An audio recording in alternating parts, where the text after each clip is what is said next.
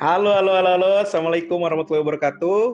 Waalaikumsalam warahmatullahi wabarakatuh. Halo juga. Hai. Ya, kita masuk lagi ke podcast Tiga Sisi. Kali ini bukan sama Evan dan bukan sama Husni lagi, tapi dengan orang-orang yang baru, yang lebih muda, beda, dan berbahaya. Asik. Aku masih muda ya? Masih muda. Udah kamu, Masih. man. Aku 18. Oke, Kak, di podcast kali ini eh, tetap kita akan mengusung eh, tema tiga sisi di mana kita akan membahas kegalauan dan keresahan dari sisi pelajar, pengajar, dan praktisi.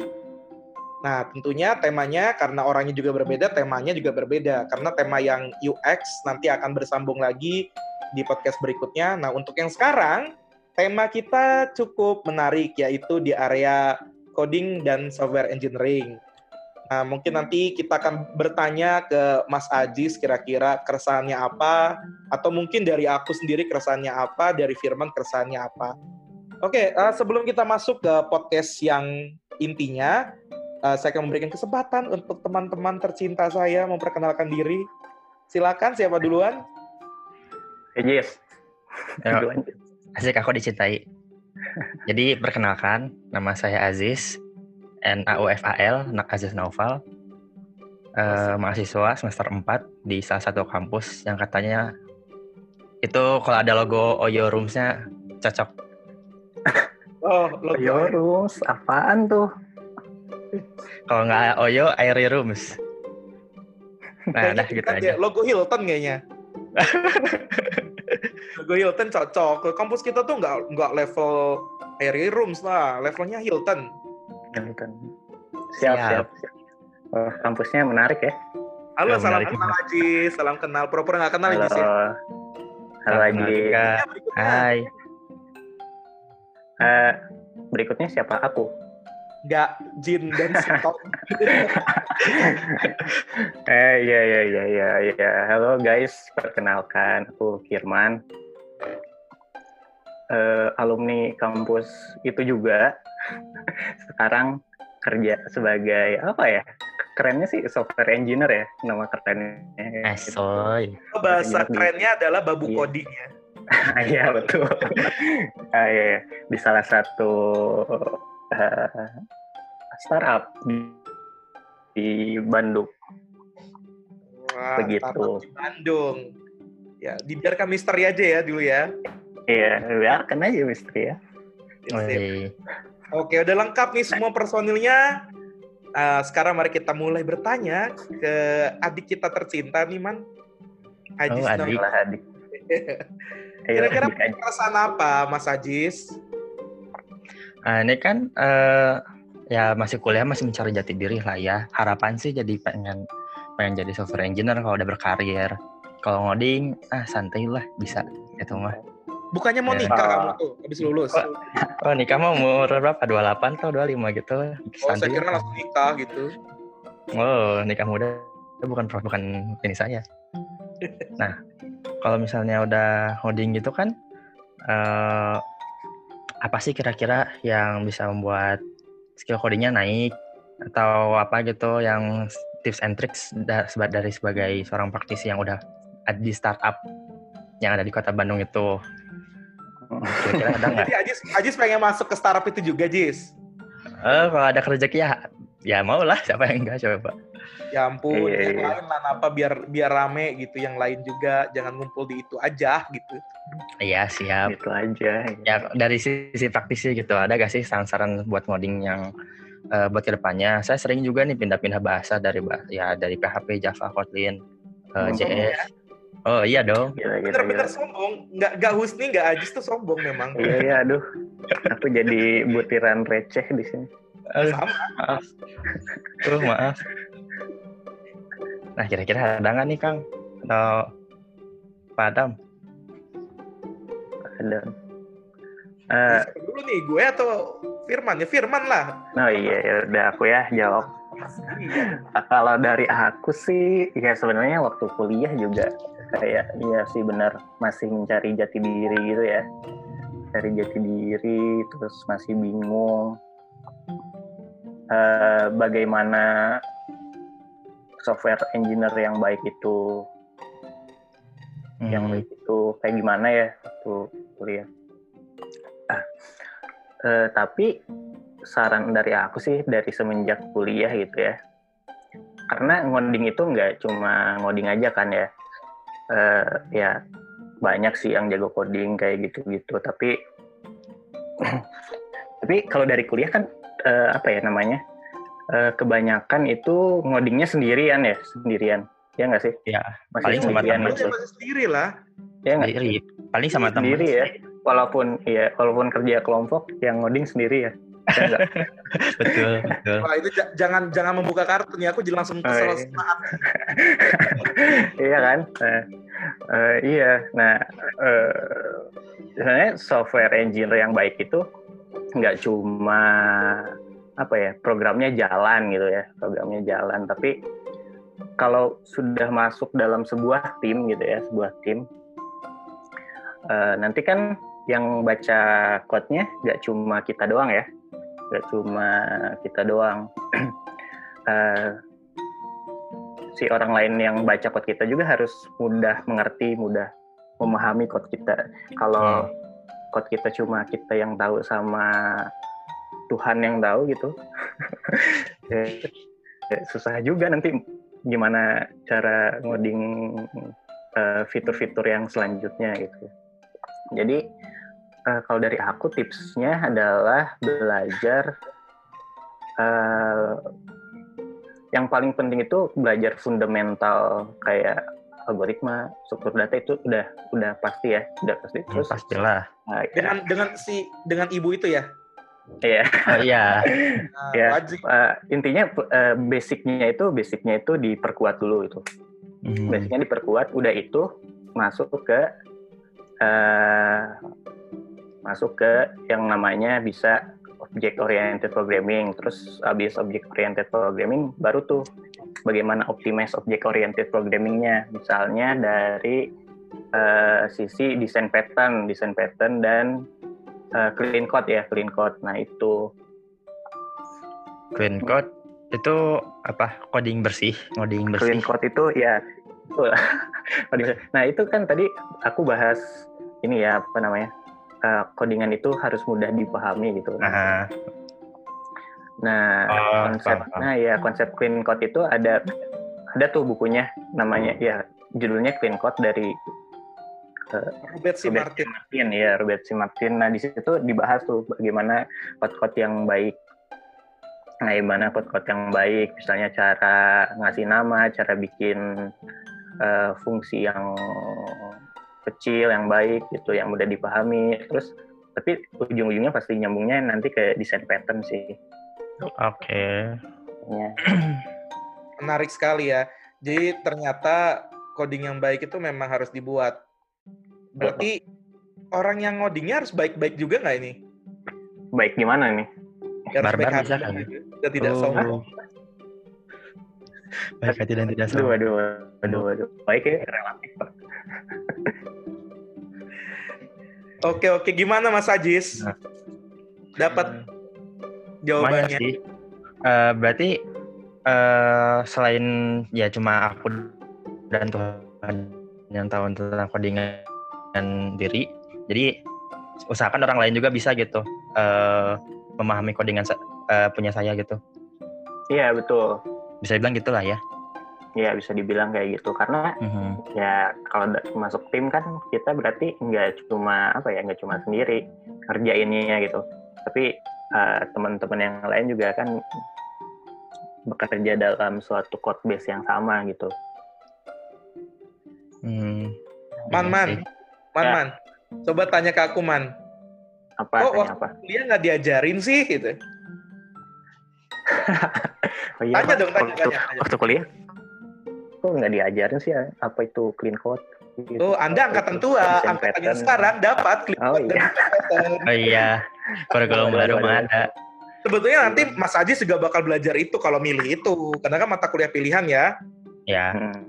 Jadi memang inisiatif eh, salah satu inisiatif dari aku dan teman-teman ya bikin mata kuliah itu clean code dan design pattern karena memang ya kayak tadi yang Firman sampaikan ngoding itu nggak hanya sekedar berfungsi tapi juga harus bisa istilahnya dipahami oleh orang lain yang mungkin saja nantinya akan membantu kita dalam pengembangan uh, kode program yang kita punya itu sendiri gitu. Dan sebetulnya juga betul betul dan sebenarnya juga diri kita pun juga harus tetap bisa memahami kode tersebut walaupun mungkin sudah berpisah lama gitu. Hmm, LDR gitu. Ya. Lama, ya. LDR gitu lama gitu. Ya tetap ketika kembali lagi ya harus iya. bisa baca lagi. Kebayang nggak sih tiba-tiba baca kode program yang yang istilahnya semua itu dikarang sendiri, kemudian tidak ada aturannya, tidak rapi, tidak bersih. Tahu-tahu pas baca lagi, ini teh apanya gitu ya, harus harus mikir ya, lagi alurnya. Ya ada jokesnya kan, ya ada jokesnya kan, apa namanya? Uh, hari ini hanya aku dan Tuhan yang tahu potku. Besok hanya Tuhan yang tahu. nah, itu dia. Nah itu dia gitu makanya. Nah mungkin mungkin gini man, uh, kita ngelihat dulu si code ini dari sisi uh, praktisi yaitu dari Firman yang sudah pernah istilahnya jadi software engineer di uh, sebuah startup itu lah itu ya. Iya. Baru nanti kita akan compare dengan apa pengalaman yang ada di uh, universitas gitu. Silakan hmm. Man. Green card yang ada di Mungkin bahasnya dari hal yang simpel dulu dari yang uh, penamaan yang baik. Karena kan itu yang pasti pertama kali akan dibahas ya. Iya, yeah, iya. Yeah. Simpel tapi hmm. kadang-kadang bukan kadang-kadang lagi sering sekali tidak diterapkan oleh banyak programmer kasih nama uh, variabel dengan nama dirinya sendiri misalkan saking saking apa istilahnya ya kalau narsisme gitu ya integer Adam satu Adam dua Firman satu integer Firman dua gitu. Pas yeah, yeah. bulan kemudian baca itu naon Adam satu Adam dua gitu. Adam satu man? Kalau dari pengalaman sih ya uh, tentang apa ya penamaan yang baik ya penamaan yang baik. Sebenarnya yang paling penting adalah si namanya itu ada uh, namanya menggambarkan namanya menggambarkan variabel itu untuk apa dan misalnya fungsi itu untuk apa sih intinya itu sih. Uh, tapi uh, ada juga ya pasti kalau perusahaannya bukan perusahaannya kalau timnya udah udah lumayan mature pasti ada conventionnya sih convention convention convention yang harus diikuti gitu. Nah itu tuh ya beda-beda sih ya tergantung timnya menyepakati bagaimana cara uh, mereka melakukan convention itu gitu. Misalnya uh, nama kelas ini aku spesifik ke misalnya Android ya misalnya Android. Hmm, boleh boleh. Uh, misalnya ada uh, ini ya apa screen gitu ya screen. Nah si screen itu tuh harus diakhiri dengan screen kayak gitu misalnya. Nah, nah, nah, nah screen kayak gitu.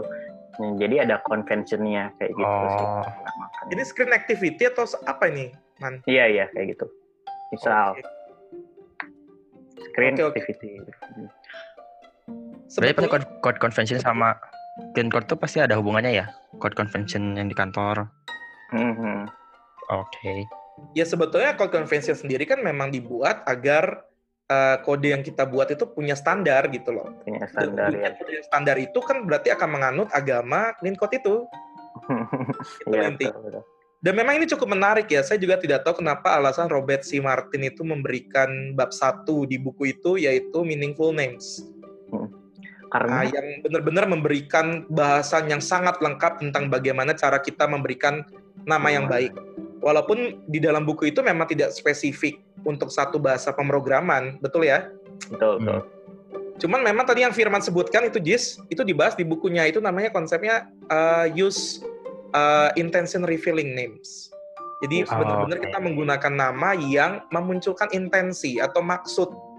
Jadi kalau misalkan saya punya simpel lah misalkan kayak kalau dulu kita bikin C sama dengan A plus B gitu ya, semuanya hmm. Ya kenapa tidak kita bilang saja jumlah bilangan sama dengan bilangan satu tambah bilangan dua? Itu kan akan jauh lebih eksplisit gitu loh. Betul betul. Ya lebih mudah dipahami sih yang itu.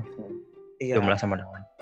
Nah yang lucunya lagi Jis, di, di buku yang Robert C. Martin itu ada satu bahasan di meaningful names yang kita itu disarankan menggunakan nama yang mudah diucapkan dan mudah diobrolin. Ya betul. Karena betul. ternyata katanya katanya nih ya, kan saya kan belum pernah gabung ke startup nih. Gak kayak gak kayak Mas Firman yang keren banget itu loh. Iya, Wih. keren banget. Katanya kat- kalau lagi makan siang, programmer ngumpul itu yang ngomongin kodenya gitu. Nah tiba-tiba anggaplah ada satu kode program yang lagi di coding bareng-bareng gitu ya. Terus tiba-tiba ada variabel yang susah banget nyebutinnya, misalkan kayak eh, variabel untuk nyimpen jam, kemudian nyimpen variabel menit, nyimpen variabel detik. Tiba-tiba diomonginnya itu loh variabel HH, MM dan Formatting itu. marketingnya gitu loh. Nah itu gimana man Ah. pengalamannya man? Ada nggak pengalaman-pengalaman kayak gitu di startup? Pengalaman ngobrolin kode pas jam makan siang. Betul. Pasti ada sih ya. Ya ada. Iya iya. Iya iya, ada ada ada sering-sering banget. Sebelum apa ya? Sebelum pandemi ini menyerang itu kan masih free kantor kan. Ya biasanya kadang-kadang waktu makan siang juga kita ngobrolin code-code yang eh, related gitu yang masih penasaran yang harus dibahas. Ah ya udah sambil makan aja yuk kita ngobrolinnya gitu. Eh ya karena kita apa ya tadi menamakan segala sesuatunya harus dengan apa ya, intent revealing names-nya tepat gitu. Dan ya mudah diucapkan jadi nggak ada apa ya nggak ada ya pronounceable name ya Ya, Istilahnya. ya menghindari singkatan-singkatan kayak gitu-gitu ya. Nah, itu Hmm. juga ya dilakukan sih dilakukan. Jadi waktu diskusi nunjuk variabel misalnya eh, variabel tentang akun cons gitu ya jadi nggak kita nggak singkat ACT gitu ACT akun variabel accounts ya kayak gini-gini itu tuh harusnya kayak gini ya gitu Oke oke. Ini memang memang cukup menarik ya Jis ya untuk kita dengerin nih Hmm. dari dari software engineer Iya, startup terkenal ini. Beda kalau makan tuh bahasnya coding. Kalau aku makan ya makan lah. Iya. Enggak sih kebanyakan ya makan aja Oh, Eh, kayaknya jadi aja. rutinitas gitu kan. Jis selama ini mungkin kalau kamu ngasih nama variabel itu gimana Jis? Eh, bingung juga. Soalnya kalau pendek tapi bermakna suka nggak nemu. Paling panjang tapi deskriptif. Bahkan kata n pun dijadiin sat- digabung gitu variabelnya karena saking nggak tahu mau harus nulis nama apa coba ya udah dipanjangin aja itu gimana kang nah variabel lebih panjang kalau gitu. Kalau emang dipanjangin dan apa ya nggak nggak bisa menemukan kata yang lebih pendek tapi eh, bermakna.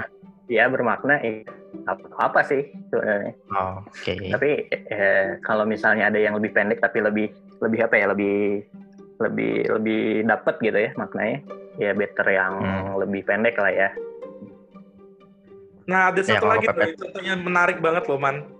Kalau gimana bikin ulangan nih, bikin for to do, masih inget ya? Hmm. Waktu belajar algoritma, pemrograman, semua nyontohnya adalah for integer i iya iya iya atau enggak for integer j. oh iya IJ sama Nah, K kan itu memang, memang kan kalau i dan j itu semua orang udah paham lah ya bahwa itu semacam counter. Mm-mm. Apakah kita harus selalu mengubah itu menjadi misalkan integer apa misalnya integer baris atau integer kolom misalkan dalam ka- kasus matriks dua dimensi gitu ya. I-nya kita ganti baris dengan eh, J-nya kita ganti kolom gitu. Nah, Iya, apakah iya. lebih baik kita ganti atau tetap kita biarkan I sama dengan J gitu? Kalau ini pendapat pribadi sih ya. Kalau pendapat pribadiku, Sama kayak Evan, kamu pendapat pribadi, takut diserang ya? Enggak. serang It's just a podcast, man. guys. Iya iya. Iya kalau dari aku sendiri sih mending diganti sih. Eh, ya mending diganti lebih ke yang lebih deskriptif gitu. Karena ya lebih enak aja bacanya gitu ya.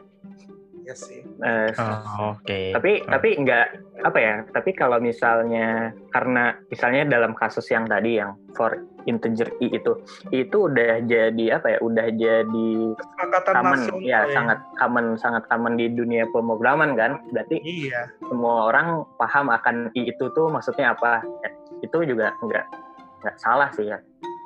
Kecuali mungkin digantinya integer G gitu ya. Ya betul.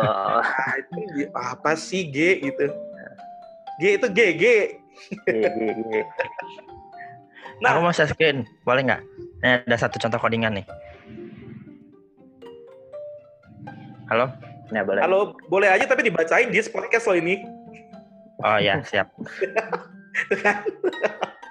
Nah ini nih, jadi eh kan kalau di plus plus ada integer main, di define sama start. Terus kalau si out itu buat nge print f lah ya, jadi define sama say. Nah ini termasuk clean code nggak nih? In- Integer juga di define sama set. Integer di define sama set. Oh, jadi bikin kayak macam ini loh, Nah, Man. iya. Kayak macam apa sih struktur data eh, yang bukan primitif tuh apa? Tipe data bukan primitif, Iya, tipe iya. data bentukan. Hmm, Jadi kita Tapi ini kita tuh kayak kayak kasusnya gini. Misalnya saya nggak mau integer lah gitu. Saya mau ganti jadi sesuatu gitu. Misalnya Iya, iya. yang tadinya INT, saya pengen jadi eh Budi misalkan seperti itu. Tipe bentukan Nah. lah, tipe tipe data bentukan. Ya Sama dengan juga jadi atau jadi dulu di sini. nih? Boleh boleh. Ada mungkin. silakan. Kalau buat aku sendiri sih, kalau buat tipe data primitif ngapain diubah-ubah lagi ya? Kecuali juga sih. Data bentukan yang bentuknya record ataupun juga array ataupun class gitu ya. Oke lah kalau itu atau enum nih misalkan itu boleh-boleh aja misalkan diganti dengan uh, penamaan yang jauh lebih baik misalkan record mahasiswa gitu boleh. Cuman kalau integer string itu kan orang sudah sudah pahamnya itu gitu loh dan juga kan iya ibaratnya apa ya istilahnya memberikan sesuatu untuk yang orang tuh udah udah tahu itu gitu loh. Malah nanti jadinya bingung ini set apa? Nggak ganti-ganti lagi. iya sih jadi menurut aku sih enggak sih. Coba menurut Firman gimana man?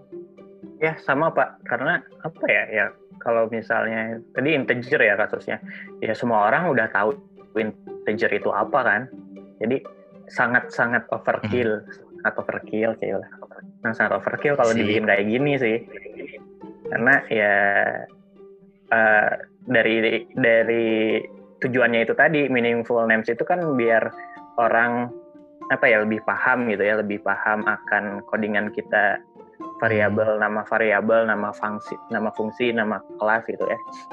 Kalau emang commonnya udah integer ya ngapain kita ubah lagi? Dan ini lucunya kodenya nih si si Iya, out iya. sama say in itu di diubah sama dia si Iya, out iya. jadi say kemudian say jadi get ya Hmm. oke benar Iya. menurut aku sih nggak perlu ya. Gini, Mm-mm. eh, di bukunya sendiri untuk reserve word ini kan sebenarnya termas- termasuk reserve word ya. Hmm. S, T in, C out, kemudian juga ada integer, string itu kan sebetulnya adalah reserve word. Kata yang sudah dipesan oleh si bahasa pemrograman itu sendiri, di- itu nggak perlu kita ganti sih. Itu aja. Atau kayak kamu nanti ganti kayak di Java sistem dot out dot println kamu ubah jadi misalkan munculkan gitu. Kecuali gini, kecuali memang uh, ada kebutuhan untuk membuat programming language dalam bahasa Indonesia. Ah, Oke. Aja, misalkan kita pengen riset di area sana, tapi kan memang concernnya bukan bikin clean code. Hmm. Karena kalau code sendiri sebetulnya memang standarnya untuk reserve word kita nggak ubah. gitu loh. Nah ini juga Oke. menarik man. Kira-kira kalau untuk di startup yang tempatmu bekerja sekarang, untuk variabel atau penamaan itu pakai bahasa Inggris atau bahasa Indonesia? Itu banyak banget ditanyain di kuliahku soalnya. betul Pak, kalau misalkan ada bahasa. Inggris dan bahasa Indonesia lebih baik pakai bahasa yang mana gitu? Kan kalau kita orang Indonesia berarti lebih paham Pak gitu pakai bahasa Indonesia gitu. ya halo udah Udah, Udah nih. so- ah, nah bahasa Inggris sih bahasa Bahasa Inggris kan? Oh, bahasa Inggris. karena apa ya lebih bahasa Inggris itu lebih universal dan apa ya bahasa pemrogramannya pun pakai bahasa Inggris kan ya nggak Hmm. sih nah Hmm. iya Iya. jadi lebih match gitu dan ya basic Inggris kan nggak susah-susah amat untuk dimengerti kita juga paham lah gitu Kita kita. Kita Semuanya. Gua semuanya. aja kali ya lah. ya itu dia, Tapi Man. maksudnya, maksud aku gini kan, suatu saat mungkin saja kita mengupload eh, kode program yang kita punya ke GitHub, misalkan seperti itu. Terus orang download isinya bahasa Indonesia. Ya mungkin segmented banget orang yang bisa baca kode programnya at the end kan. Betul. Hmm. Nah, itu Heeh. yang jadi kelemahan. Makanya aku berdasarkan alasan itu karena aku memang nggak punya pengalaman di startup gitu. Nah, berdasarkan pengalaman itu aku bilang stay in English. Betul. Dan memang secara penamaan juga English jauh lebih efisien. Lebih enakan. Ya, untuk kata ulang, misal kata jamak pun benda jamak itu kan nggak perlu diulang katanya, tapi tinggal tambahin s atau is atau es. Iya, iya. iya. Nah itu sih. Setuju. Tadi ya karena bahasa Inggris lebih universal dan kita eh, bisa jadi kerja sama nggak cuma sama orang Indonesia ya. Hmm. Jadi karena bahasa Inggris universal ya, we use English. Oke oke. Bagus sih It- bagus. Ini memang menarik menarik sekali. Memang perbincangan tanpa henti ya. Kalau masalah clean code itu karena kan masing-masing orang Iya. eh, punya standar. Kemudian juga selain nama variabel, sebetulnya yang diatur adalah penamaan dari eh, si kelasnya itu sendiri, penamaan metode gitu ya. Itu juga jadi jadi sesuatu yang eh, istilahnya perlu diperhatikan. Misalnya gini, yang paling yang ada menariknya lagi nih, saya cuma bahas yang terakhir nih, yang ini penggunaan kata yang sangat familiar dengan programmer. Contoh kalau kita, contoh lah Ajis sama Firman nih, gue sebut kata list. Yang kebayang di otak Firman sama Ajis apa sekarang? Yang kebayang aku ya list bisa itu link list, bisa array list. Berarti class collection kan di Java kan? Iya, iya betul betul. Kalau Ya. Ajis kebayangnya apa Ajis? Eh, aku langsung tarik ke array list. Jadi soalnya nggak jarang banget aku pakai yang lain. Ya berarti kan intinya nyambungnya ke collection aja entah array list, dia Ya. mau di instance sebagai array list atau di instance sebagai link list ya itu urusan nanti gitu ya. Tapi Hmm. Di dalam domain kasus yang lain, anggaplah misalnya kita bertanya ke orang yang memang bukan programmer, lalu kita tanya, eh kalau kamu saya kasih kata list, list itu sebetulnya menurut kamu apa? Ya pasti orang tidak akan jawab class collection kan? Hmm, betul. tapi justru akan ja- menjawabnya lebih kepada ya daftar daftar apa misalkan kayak food list berarti ya pilihan Daftar makanan yang makanan. bisa kita pilih gitu loh nah itu juga dibahas di buku eh, si Robert C. Martin itu memberikan penamaan juga jangan terlalu dekat dengan domain kasusnya. Yang di mana itu nanti bisa men- menimbulkan miscommunications gitu loh. Jadi atau misunderstanding. Yang satu pahamnya Oh. apa yang satu pahamnya apa. Kemudian juga eh, apa ya ya kayak kita misalkan eh, bilang bahwa ada eh, mahasiswa eh data mahasiswa kan ya nggak perlu juga kita ngasih nama data mahasiswa kita cukup aja kasih mahasiswa atau kita tahu bahwa eh, kelas mahasiswa itu pasti nyimpen tentang data mahasiswa bener nggak sih Nah, Nah, penamaan-penamaan prefix-prefix juga dibahas di buku itu. Itu cukup menarik sih, Jis, untuk dibaca. Jadi memang bagus sekali. Saya rasa juga Ajis sudah menerapkan beberapa kan Ajis kan sering ngoding lah istilahnya di Code Labs juga kan ya. Ya, Ya, itu kan istilahnya juga beberapa pasti diterapkan gitu loh. iya belum semuanya. Saya mah nyobi, maaf. Waduh. Aduh, merendah untuk Rendah banget ya Anda ya. Anda rendah banget loh. Oke, ini pembahasan siang ini cukup menarik, Man. Mungkin uh, in the last word ada tips dan trik nggak untuk bisa uh, apa ya, istilahnya kita kita ini ngodingnya jauh lebih rapi secara penamaan aja dulu. Kemudian mungkin bisa dikasih gambaran, contoh lah misalkan satu dua code convention yang berlaku di uh, startup yang tempat firma bekerja, tapi yang nggak rahasia tentunya ya, karena kan nggak boleh ngebuka rahasia nih. Misalkan, oh nama ini harus begini, atau misalkan uh, harus huruf besar bagian apanya dan seterusnya gitu, man. Mungkin bisa di- sedikit dibagikan nggak ke kami gitu. Iya convention ya convention kita masih pakai Jangan yang, jangan yang rahasia, jangan yang rahasia. Mungkin bisa dibuka yang tidak rahasia. Kami paham lah kebutuhan startup itu. Iya ya. Uh, misalnya ambil contoh kita ada ambil contoh apa ya? Ntar, pikir dulu. Misalnya kita ambil contoh nama variabel ya, misalnya nama variabel. Mm-hmm. Nama variabel. Ya nama variabel. Uh, conventionnya itu misal kita harus pakai chemocast. Chemocast. Ah, Tuh. Oke, Berarti sebetulnya mengikuti standar Java juga ya? Ya, mengikuti standar Java. Terus apa ya? Contoh lebih spesifiknya. Ada nggak yang berbeda daripada yang Firman pelajari waktu di kelas bareng dosen yang ganteng itu? Sebenarnya nggak nggak ini loh, nggak apa ya, nggak nggak tidak ada perbedaan yang signifikan sih sebenarnya sama-sama aja. Yang penting eh, intinya adalah ya itu si penamaan mendeskripsikan apa yang dikasih namanya gitu. Oke. Wah, sip, mantap. Gimana Mas Ajis? Kegalauannya terjawab? Mungkin mungkin ini sih Kak, tambahan stepnya adalah kalau di tim gitu ya bekerja di tim gitu. Misalnya kita udah ngoding nih. Hmm. Misalnya udah kita udah ngoding, udah kasih misalnya udah kasih nama misalnya eh ya udah kasih nama variabel udah kasih nama fungsi fungsi yang kita buat gitu. Nanti ada step yang namanya code review. Oke. Oke. Code review itu ngapain tuh? Nah, ki- eh, jadi kita punya peer nih, peer Eh, teman gitu, teman Punya kita teman untuk yang coding bareng berarti ya? Iya bisa ngoding bareng. Nah si temennya itu eh, mereview code-nya kita, mereview code-nya kita. Kalau misalnya apa ya dirasa, oh ini namanya kurang apa ya? Aku masih bingung nih kayak gini. Kayaknya bisa diganti namanya kayak gini. Nah itu sih stepnya. Jadi lebih lebih apa ya?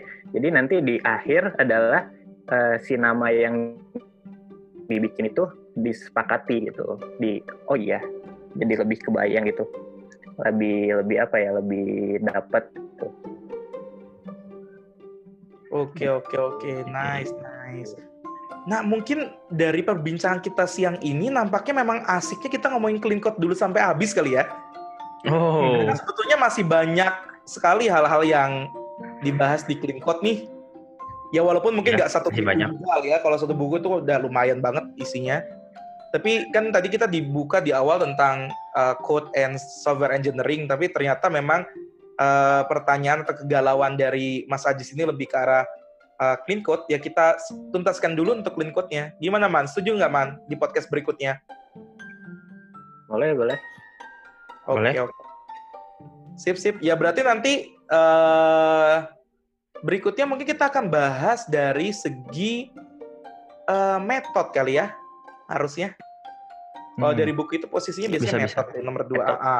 Jadi bagaimana mengcreate metode yang baik dan segala macam. Mungkin juga eh, Mas Ajis bisa mengumpulkan beberapa sampel yang bisa kita bahas. Kayak tadi tuh bagus sampelnya. Jadi nggak harus nggak harus orang lihat kodenya, tapi bisa membayangkan gitu. Firman juga nanti bisa memberikan eh, apa ya istilahnya eh, pendapat-pendapat yang terjadi ketika ngoding di timnya dan seterusnya. Mm-mm. Wah terima kasih banyak Mas Firman, Mas Ajis masih ada lagi nggak? udah cukup. Terima kasih Kang Firman. Wah terima kasih banyak Mas Ajis, Mas Firman ini eh apa ya istilahnya cukup menarik, bukan cukup menarik lagi, bahkan menarik untuk diperbincangkan. ya mudah-mudahan kita istiqomah ya nih ya. Biasanya kan orang Indonesia gitu, pertama-tama rajin itu. Sananya. Oke oke oke. Eh, ini menutup menutup hari ini. Jadi kesimpulannya lebih kepada satu hal yang kita harus perhatikan adalah ya kalau memberikan nama di entah variabel, entah metode ataupun kelas juga kalau bisa mengikuti standar yang ada. Kalau tidak ada standar ya kita create sendiri standarnya berupa convention dan segala macam. Ya intinya jangan hanya membuat kode itu sekedar bekerja tapi juga bisa dipahami orang lain sehingga kode itu bisa dikembangin sih sesaat itu sih intinya. Hmm. setuju eh, Siap, siap. Sip. Oke, Sip. terima kasih banyak Mas Firman, Mas Ajis. Mudah-mudahan Ah, puasanya terima kasih lancar. juga. Oke, Oke, masih puasa kan, Man? Alhamdulillah. Itu apa GoFood tuh? Bunyi GoFood tuh kan jangan-jangan tuh. Aduh, aduh, aduh. Dis itu Boleh bobanya GoFood. Eh si Boba ini enak. Aduh, sebentar lagi, sebentar lagi sekitar tiga jam lagi ya kita puasa ya. Oke, terima kasih banyak. Next time kita akan bahas tentang code berikutnya. Stay tune di podcast tiga sisi.